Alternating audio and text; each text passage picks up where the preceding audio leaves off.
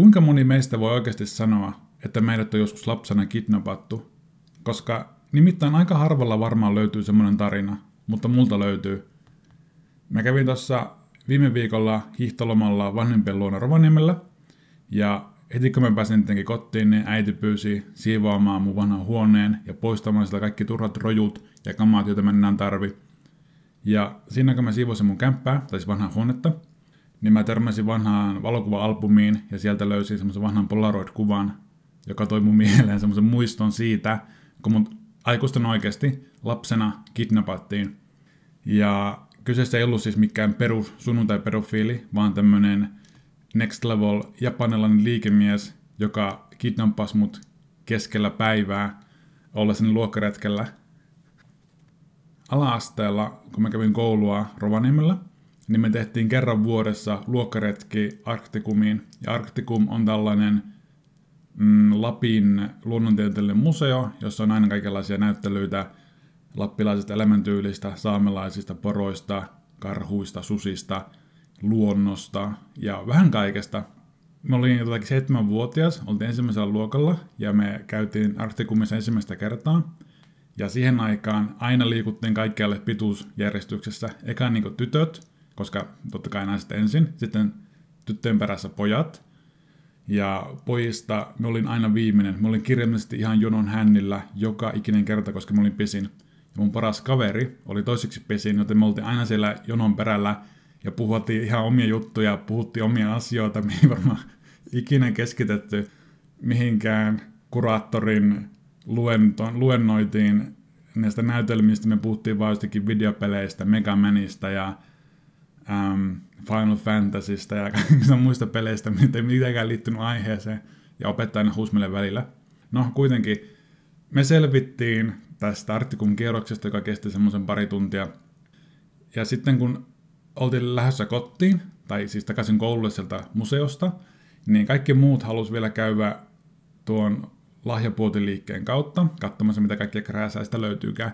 Mie ja mun paras kaveri, meitä ei kiinnostunut se yhtään, me mentiin sinne niin kuin narikkaan jo ottamaan, ja me istuttiin siinä narikassa ja ooteltiin muita ja juteltiin omia asioita, kun semmonen japanilainen liikemies tulee meidän luo. Ja ottakaa huomioon, me oltiin niin oikeasti tosi pieniä. Me oltiin niin pieniä, kun me istuttiin siinä narikan tuoleilla, meidän jalat ei niin koskettanut edes maata. Ja tämmönen ihan joku random japanin liikemies tulee tosiaan siihen meidän eteen ja silleen sanoo meille jotakin japaniksi, jota me ei tietenkään ymmärretä. Me ei ymmärretä sanakaan englantia tässä vaiheessa. Hyvä, siis härin tuskin puhutaan suomea. Ja tämä japanilainen liikemies, en, en voi muistaa rehellisesti mitä hän sanoi, mutta voisi kuvitella, että sanoi jotakin konnichiwa. Ja kumarsi meille ja sitten niin kuin, me muistan vaan, että hän niin kuin, puhui meille tosi paljon ja me ei ymmärretty sanakaan ja me kaverin kanssa katsottiin vaan toisia, että mitä tämä tyyppi haluaa. Ja se mies alkoi silleen niin kuin, kädellä viittelöimään, että tulkaa mukaan, tulkaa, tulkaa, tulkaa mukaan. Ja totta kai meidän vanhemmat, erityisesti äiti, oli takonut meidän päähän varmaan miljoona kertaa, että ette ikinä saa lähteä ensinnäkään vieraan miehen mukaan, että saa astua vieraaseen auton. Ja jos joku tuntematon henkilö tarjoaa teille karkkia tai mitään muuta makeisia, että saa ikinä ottaa niitä. Ja oltiin silleen tietenkin, okei, okay, okei, okay, ei tietenkään, joo joo, ei oteta. Ja kaikki tämä unohtui saman tien siinä, kun se japanilainen mies oli silleen, tulkaa mukaan, tulkaa mukaan, konnichiwa, konnichiwa. Ja mä olin silleen, okei, okay, mennään vaan, mikä on pahinta, mitä voisi tapahtua. No, aika paljonkin, mutta me lähdettiin tämän tyypin mukaan ihan vapaaehtoisesti. Ja se käveli meidän eellä, ja se lähti kuljettaa meitä tai johdottaa meitä tonne ulkoovelle päin. Ja just ennen sitä ulkoovea kääntyy semmoinen käytävä oikealle, jossa oli semmoinen konferenssisali. Ja hän niin kuin, opasti meidät sinne konferenssisalliin ja laittoi oven silleen, ei kiinni, mutta silleen niin raulle auki. Ja se konferenssisali oli vähän niin kuin semmoinen yliopistoluentosali, missä niin kuin se luennoitsijan paikka oli tavallaan niin kuin alhaalla, ja ne rivit tavallaan niin kuin, ne istumarivit tavallaan niin kuin porraksittain nousi aina niin kuin rivi riviltä ylemmäs. Ja hän vei meidät tosiaan sinne konferenssisalin eteen, missä on niin luennoitsija yleensä pitää vaikka oppituntia tai jotakin muuta esitelmää. Ja hän sanoi mun kaverille, että sinä niin kuin, seisot siinä, niin kuin näytti käsillään. Kaikki tämä viestintä oli elekieltä ja sanoja, joita me ei ymmärretty. Mutta hän näytti silleen käsillä, että seiso siinä. Sitten hän näytti mulle silleen, seiso siinä. Ja me jätin siihen vaan seison paikalleen. Sitten hän mennään jonnekin sinne jonnekin varastoon vai minne mennenkään, ja hakee sieltä mukanaan semmoisen puisen laatikon. Hän kantaa sen siihen luennoitsen pöydälle, avaa sen laatikon, ottaa semmoisen pehmeän sinisen paketin, antaa sen mun kaverille, sitten ottaa semmoisen toisen samanlaisen sinisen pehmeän paketin sitä arkusta ja ojentaa sen mulle silleen, niin kuin, silleen kohteliaasti, niin kuin pitkät kädet ojennettuina, kumartaa ja tarjoaa sitä ja mä otan sen. Ja sitten tuota, me katsotaan niitä paketteja, että mikä tämä on. Ja sitten hän niin näyttää käsi, eli pyrittää käsi sillä, että avatkaa se. Ja me avataan se paketti, ja silloin mä en tiennyt mikä se oli, mutta nykyään mä tiedän. Silloin me käytin sitä vaan sanaa mekko, mutta nykyään mä tiedän, että se nimi on kimono. Ja se oli semmoinen sininen kimono, missä oli kukakuvioita. Ja hän sitten opasti meitä, että laittakaa se päälle. Ja tässä on, tar- tässä on tärkeää mainita, että meillä kuitenkin oli niin omat vaatteet siinä, ei me riisuttu mitään. Ja laitettiin omien vaatteiden päälle tosiaan tämä sininen kimono. Ja sitten kun me oltiin laitettu se kimono, niin sillä oli näitä, että laittakaa se vyö vielä kiinni, ja me pantiin se vyö sitä kimonosta kiinni. Ja sitten hän otti sitä arkusta, kaksi semmoista mm, päivänvarjoa, antoi mun kaverille päivävarjon ja antoi mulle päivävarjon. Ja sitten näytti, että miten niitä pitää pitää kädessä sille vähän niin kuin, vähän niin kuin olkapäitä vasten. Ja hän niin asetteli nimen kätteen. Ja me katsottiin kaverin kanssa vaan toiset, että mitä ihmettä, miksi me seisotaan täällä konferenssisalissa, meko päällä ja tämmöinen päivänvarjo kädessä. ja just kun me ihmeteltiin siinä, että mitä tällä alkaa meneillään, niin konferenssisalin ovi aukesi ja sieltä tuli ihan älytön lauma, kunnon niin kuin hyökuaalto japanilaisia miehiä ja naisia. Ne oli kaikki niin kuin, pukeutunut tosi hyvin, niin kuin tämä japanin liikemieskin. Ne oli kaikki tosi hienot puvut päällä. Ja kun ne oli siinä konferenssin ovella ja näki meidät, ne niin kuin, sille innostui ihan täysillä ja osoitteli meitä sormilla ja ne naiset suurin piirtein juoksi meidän luo ja joka ikisellä näillä japanilaisilla turistilla tai näillä, mitä ne olikaan liikimiehiä, en tiedä mitä ne oli, mutta minä voisin kuvitella, että se oli joku liikematka, yritysmatka Rovaniemelle, koska Rovaniemellä kuitenkin käy tosi paljon aasialaisia turisteja. Ja nämä tytöt tosiaan, tai nämä naiset juoksi tosiaan meidän luo, ja jokainen otti semmoisen Polaroid-kamera essiin, koska totta kai aasialaisilla on aina kamera. Ja nämä alkoi räpsyttele älyttömästi kuvia meistä. Me en muista vain ne salamavalot, jotka oli tosi voimakkaita ja hyvät epilepsia kohtauksen siinä, kun satoja kuvia otettiin minusta mun kaverista kerralla. Ja niin sillä oli tosi, tosi niin kuin iloissa ja onneessaan sitä tilanteesta. Ja moni sille, okei, okay, no kiva, että niillä on hauskaa, mutta mitä tässä oikein niin kuin tapahtuu. Ne oli ottanut niin kuvat ja se japanilainen liikemies sitten niin ohjasi tämän seurue eteenpäin ja jatkoi konferenssillista matkaa eteenpäin. Ja sitten tuota, lopuksi tämä japanilainen liikemies otti oman semmoisen Polaroid-kameran ja otti niin kuvan meistä. Ja niin se kuva tuli saman tien kamerasta ulos, vähän niin läpytti sitä kuvaa ja kun se valmistui, niin se mun kaverille. Se otti uuden kuvan ja taas valmisti sen, läpytti sitä kädessä ja antoi sen mulle. Ja sitten kun mulla oli ne kuvat, niin hän niin kuin, otti meiltä ne päivävarjot pois ja sitten niin kuin, opasti, että ottakaa ne kimonot pois, risutti ne kimonot. Hän viikkasi ne netisti ja laittoi takaisin sinne arkkuun, sulki arkun. Ja sitten ne alkoi näin viittelöimään meille, että no niin, tulkaa mukaan. Ja hän lähti viemään meitä siitä konferenssalista ulos samasta ovesta, mistä hän oli tullutkin meidät sisään. Ja johdatti meidät sinne narikkaan, josta hän oli alun perin käynyt meidät hakemassa. Ja hän siinä niin kumarsi meille kiitti ja lähti omiin matkoihinsa. Ja tuota, kun me tultiin takaisin, niin tässä oli ehkä kulunut joku 10 minuuttia, 15 minuuttia maksimissaan. Ja kun me tultiin takaisin, niin meidän opettaja, semmonen ähm, vähän vanhempi naisihminen, oli niinku tyylipiirtein käveli ympyrää siellä ja oli ihan hermoromahduksen partaalla. Ja kun se näki meidät siinä narikassa, niin se tuli meille ja huusi ihan niin naama punaisena huusi meille, että missä te olette, minne te menitte, että ikinä saa enää tehdä tolleen. Te olette niin kurittomia, vastuuttomia, rakkareita, vainko lapsia, te olette ihan perseestä, mitä te teitte? Ja me selitettiin, että ei me, ei me ole tehty mitään, että valehtelette. Te lähditte jonnekin, te lähditte jonnekin seikkailemaan ihan omin päin niin kuin aina. Minne te menitte? Ja sitten multa sille niin yritettiin vakuuttaa meidän syyttömyyttä, että ei, ei, olette ymmärtänyt ihan väärin, ei me menty minnekään, tuommoinen japanilainen liikemies vei meidät. Ja tämä opettajan niin kuin, punaisesta raivoksi vääntyneet kasvot niin kalpeni saman tien, niin kuin kaikki veri pakennetaan kasvoista. Ja se oli ihan hiljaa, niin kuin ei sanakaan tullut suusta. Niin kuin 10 sekuntia kestävä hiljaisuus, kunnes hän taas jatkoi, että te valehtelette, että keksit tuon päästä, mitään tuommoista ei tapahtunut. Mitä te, minne te menitte, nyt kertokaa. Ja sitten me oltiin sillä, ei, ei, kun siis oikeasti me oltiin tässä ja Japanin liikemies vei meidät ja se vei meidät tuonne huoneeseen ja se puki meille meko päälle ja otti meistä kuvia ja sitten se toimi tänne takaisin. Ja meidän opettaja, niin kuin, se kuulosti niin absurdilta tietenkin, että meidän opettaja on ihan varma, että me keksittiin se päästä. Se huusi meille siinä, että mitä on tuota ei tapahtunut.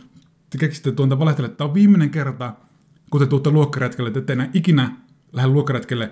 Ja kun me päästään täältä koululle, mä soitan teidän vanhemmille ja kerron kyllä, mitä te olette täällä satuillut.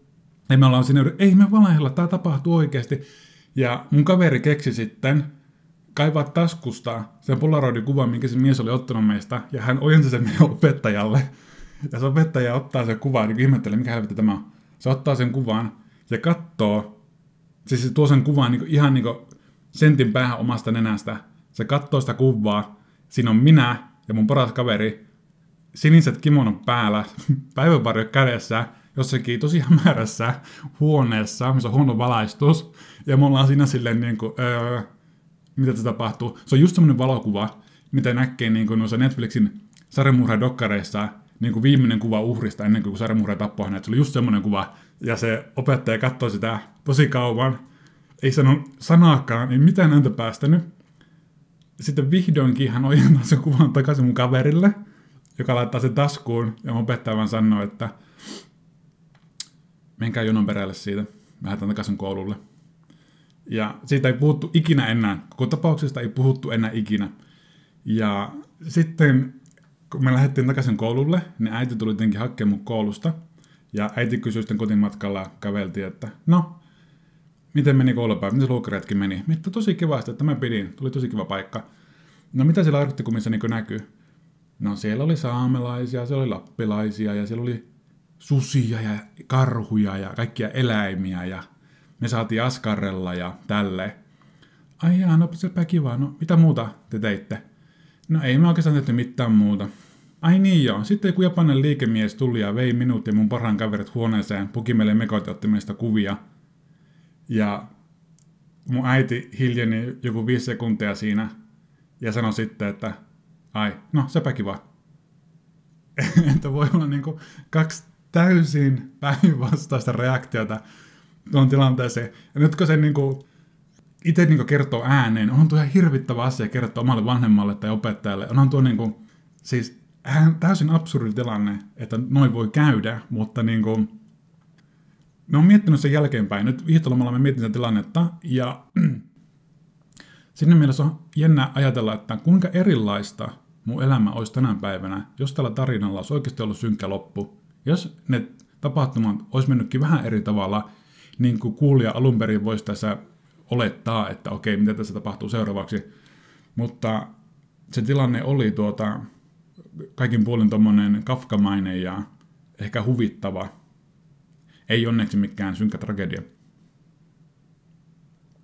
Minua on kuitenkin sen jälkeen nyt kiinnostamaan, että onkohan olemassa, kun minä olen aika varma, että se oli joku yritysvierailu, nämä japanilaiset, jotka oli siellä, onkohan jossakin päin Japania joku Toyotan tehdas tai joku muu vastaava, jossa on niin kuin seinällä 90-luvulta kuva kahdesta suomalaista pojasta kimonon päällä, ja sitten aina uudet työntekijät, jotka tuon talloon sille, joo, Toyota historia on ollut tosi hyvä, me tehdään vuosittain liikematkoja ja virkitysmatkoja ympäri maailmaa, ja tässä on niin kuvia, kun me käytiin Suomessa, ja tuossa on kaksi tämmöistä tyhmää pikkupoikaa kimono päällä,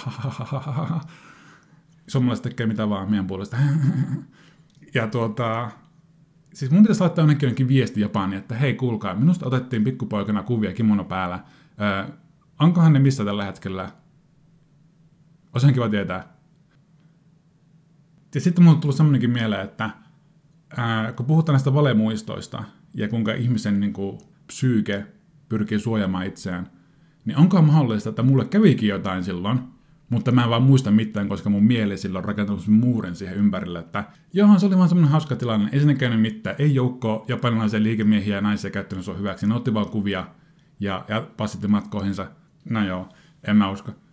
Mutta mua niin kuin, jäi mietityttämään kaksi asiaa. Ensinnäkin se, miksi mä lähdin mun kaverin kanssa niin helposti tämän tyypin mukaan. Mä uskon, että se johtuu siitä, että me on, me on ollut tätä mieltä, me on sataprosenttisesti sitä mieltä, että lapset on ihan älyttömän hyviä ihmistuntijoita lapsilla on joku, ihan kuin joku kuues vaisto ihmisestä, ihmisten tarkoitusperistä, onko ihminen pahan suopa vai hyvä tahtoinen. Ja kun tämä, minä muistan aika selkeästi kuitenkin tämän, että japanilainen mies tuli meille ja sille pyysi mukaansa. Hänestä niin huokui semmoinen ystävällisyys ja semmoinen niin hyvän tahtoisuus, että me ei missään vaiheessa ole kokenut, että tätä tyyppi olisi meille vaaraksi tai tämä olisi meille, niin kuin, meille voisi käydä pahasti, että hän oli kaiken puolen semmoinen niin kuin, hyvin, voisi sanoa ehkä vähän muumimainen ihminen.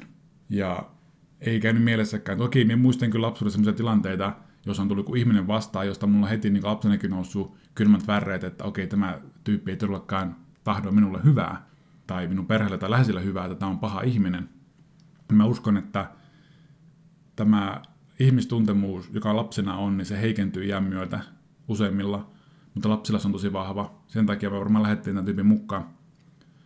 Ja toinen asia, mikä mua mietityttää tosi paljon, on se, että ajatelkaa niin tämän tyypin, miltä se niin näyttää sivullisesta, kun random japanilainen tyyppi hakee kaksi lasta Narikan aulasta ja vie ne konferenssisalliin, jota hän ei niin ottaisi ovea kiinni ja hän pukkee siellä meidät niin kimonoihin kuvia.